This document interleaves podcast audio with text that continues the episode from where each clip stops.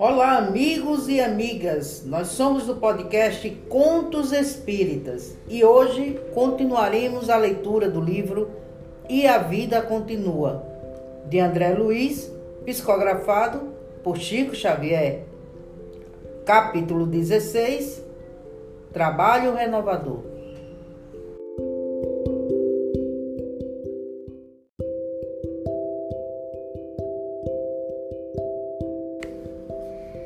Vida nova começou para Evelina e Ernesto, especialmente para Evelina. Indispensável auxiliar Túlio, abençoá-lo, renová-lo. Para isso, os dois amigos se matricularam em colégio de estudos preparatórios de mais altas ciências do espírito. Radiantes de esperança e entusiasmo, adquiriram conhecimentos em torno de evangelização reforma íntima, sintonia mental, afeição, agressividade, autocontrole, obsessão e reencarnação. A fim de conversar construtivamente com aquele que se lhe extraviara a conta pessoal, a senhora Serpa munia-se de instruções com aquele que lhe pudesse ganhar o raciocínio. Competia-lhe o esforço mais grave, desfazer-lhe na mente o quisto de ilusões que ela própria criara. Fantine, contudo, que se compadecera profundamente do rapaz menos feliz, de acordo com os avisos do Instituto de Proteção, poderia acompanhá-la a pequena distância, com a obrigação de intervir quando necessário no dia marcado para início da tarefa, a subdividir-se em visitas de esclarecimento e enfermagem três vezes por semana, Riba seguiu em pessoa os dois obreiros para o refúgio de saúde mental em que os novos deveres se lhes impunham. Integrando diminuta comunidade de enfermos da alma, o jovem Mancini se achava recluso em solitária dependência que o extintor informou estar erguida à base de material isolante contra o impacto de vibrações suscetíveis de agravar-lhe a sede de companhias menos recomendáveis. O orientador apresentou ambos os companheiros às autoridades e auxiliares do pouso de reajuste e tanto Evelina quanto Ernesto, sobre o beneplácito da simpatia geral, puseram mãos à obra. Túlio acolheu encantado a presença da moça e, de começo, reafirmara-lhe os protestos de devoção afetiva em poesias de lealdade e ternura. A senhora Serpa, no entanto, redobrou cautelas emolduradas de carinho, suplicando a inspiração da vida maior para não falhar na missão que abraçara. Os diálogos terapêuticos prosseguiam pontualmente. Apesar disso, Mancini não se desfixava da paixão que o absorvia, lembrando um barco chumbado ao solo, incapaz de afastar-se do cais. Bastava a Evelina preparar o clima adequado às lições e ele choramingava à maneira de criança doente. Declarava-se indisposto e inabilitado para o estudo, desconsiderado, ofendido nos brios próprios. Asseverava-se irritado a qualquer ponderação filosófica, alegando não sentir inclinações para assuntos de fé.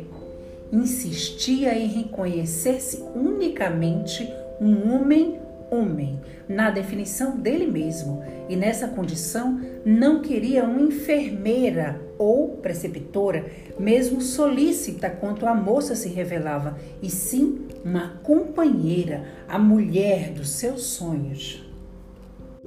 Evelina ouvia pacientemente as insinuações maliciosas e lamentações incessantes, aparando-lhe os golpes e podando-lhes as impressões destrutivas, sempre assistida por Ernesto, que lhe supervisionava os esforços com generosa atenção.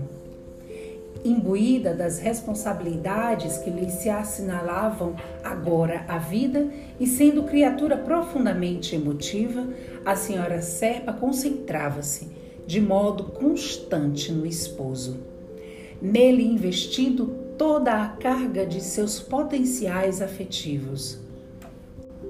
Para sentir-se na posição de tutora material de Mancini, experimentava a necessidade de ser mais entranhadamente a mulher de Caio. Por essa razão, mentalizava-lhe a imagem a cada passo, endereçando-lhe em silêncio os seus mais belos pensamentos de amor.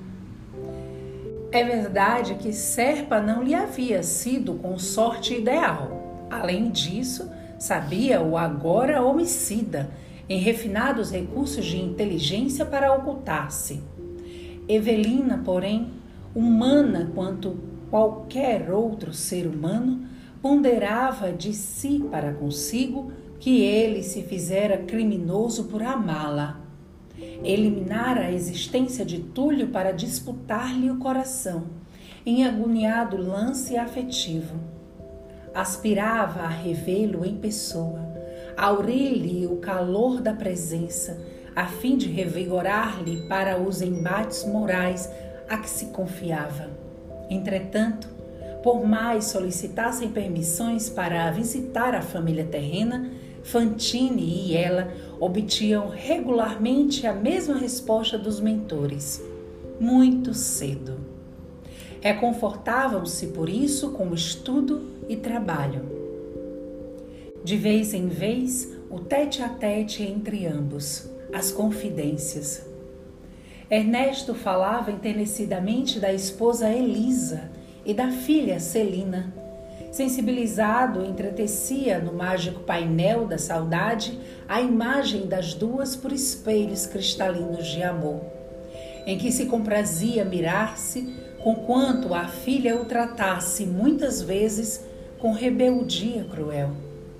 De certo que a viúva e a jovem não arrostavam dificuldades materiais de vulto maior.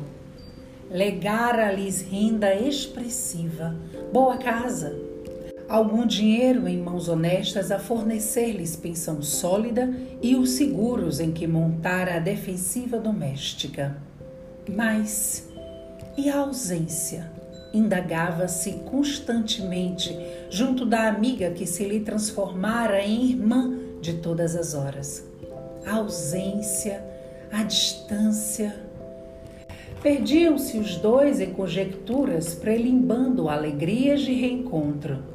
Achava-se suficientemente informados de que, entre eles e os amados do outro mundo, se levantara agora um muro das vibrações diferentes. Em vista disso mesmo, não mais lhe seria possível retomar-lhes a atenção como quem volta a uma viagem. Competia-lhes a obrigação da conformidade perante quaisquer transformações a que se lhe lançassem. Nesse sentido, até ali, haviam registrado as mais diversas narrações de mortos que procediam da terra, desacoroçados e tristes, ante a impossibilidade de serem vistos, ouvidos, assinalados, tocados pelos parentes. Muitos voltavam consolados e esperançosos, como se libertos de laços e algemas que se lhe fossem pesados aos corações. Mas outros, muitos, regressavam desencantados e sorumbáticos, evidenciando pouca disposição para conversar. Referiam-se a amigos e a mudanças radicais na vida caseira. Mencionavam desastres e falências na ordem afetiva de almas inovidáveis.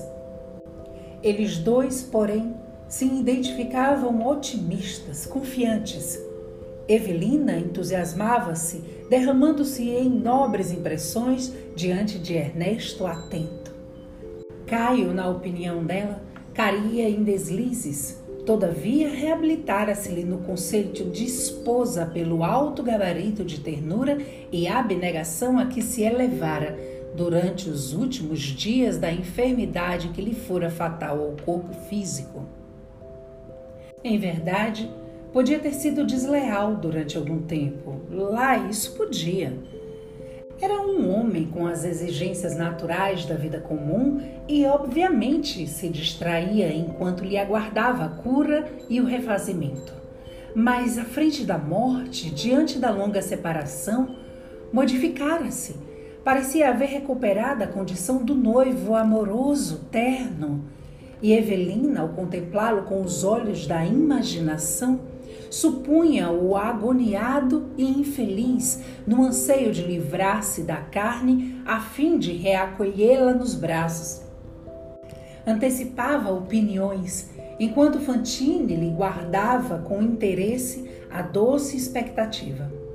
Sonelizando alegações, asseverava que Serpa cometera até mesmo a loucura de eliminar a presença de Túlio, no intuito de desposá-la Fora isso terrível calamidade? Fora.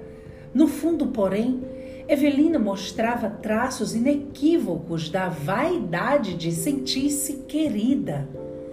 Declarava resoluta que, tal qual se esforçava por Mancini, desvaler-se-ia mais tarde por Serpa.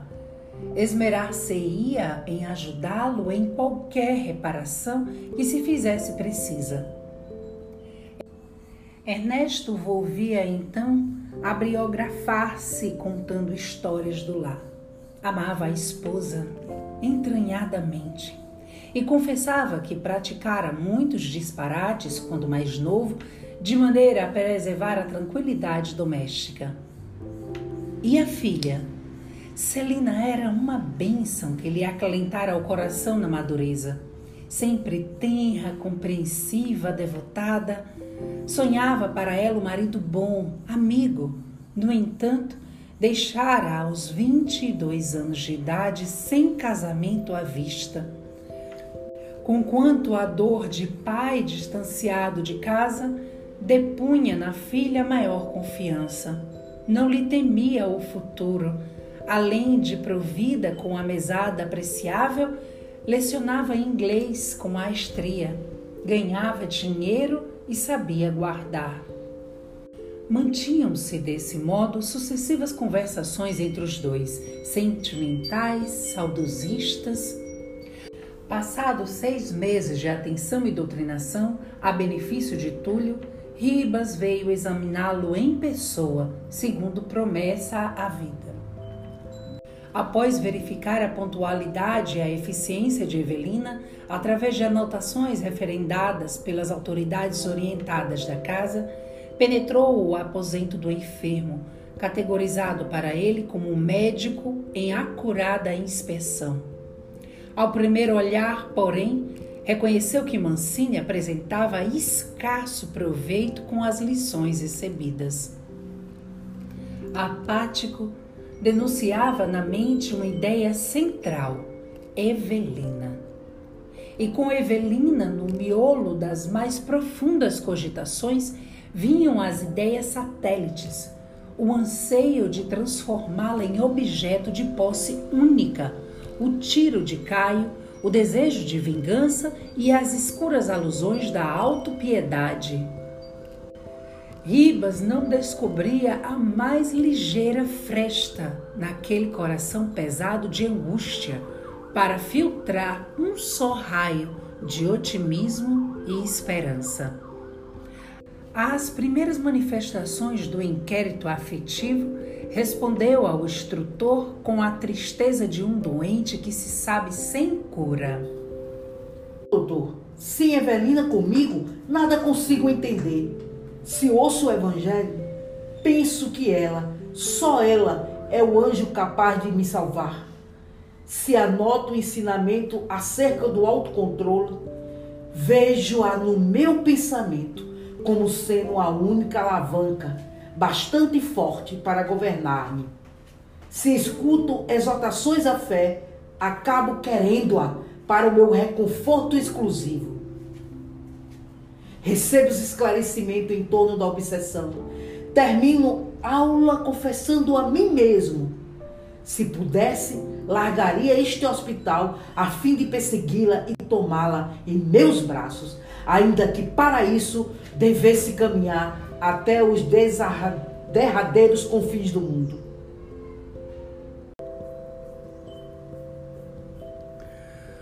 O mentor sorriu paternal e aconselhou calma, equilíbrio.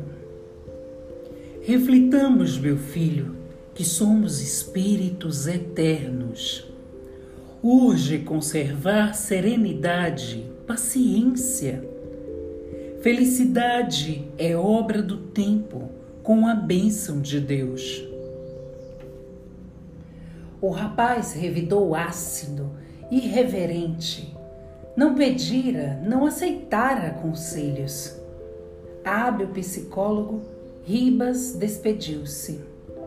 À noite esteve com os amigos e elogiou o trabalho de Evelina. A empresa de reeducação fora efetuada com segurança. Túlio, entretanto, não reagira construtivamente. Mostrava-se abúlico, embutido nas fantasias que estabelecera em prejuízo próprio. E terminou dizendo para Fantine e a senhora Serpa que o ouviam atentos. Não vejo qualquer interesse para Mancini em permanência aqui. Forçoso evitarmos esforços para que aceite voluntariamente a miniaturização. Renascer? Será preciso tanto? O nosso amigo está mentalmente enfermo, profundamente enfermo, traumatizado, angustiado, fixado.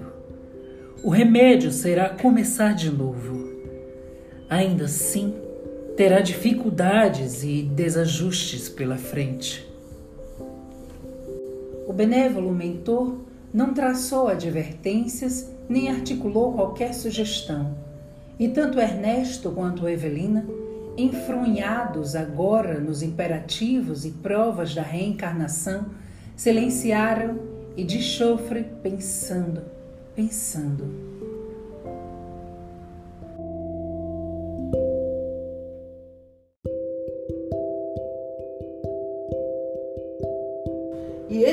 Mais um episódio do livro E a Vida Continua. Até a próxima. Tchau, tchau.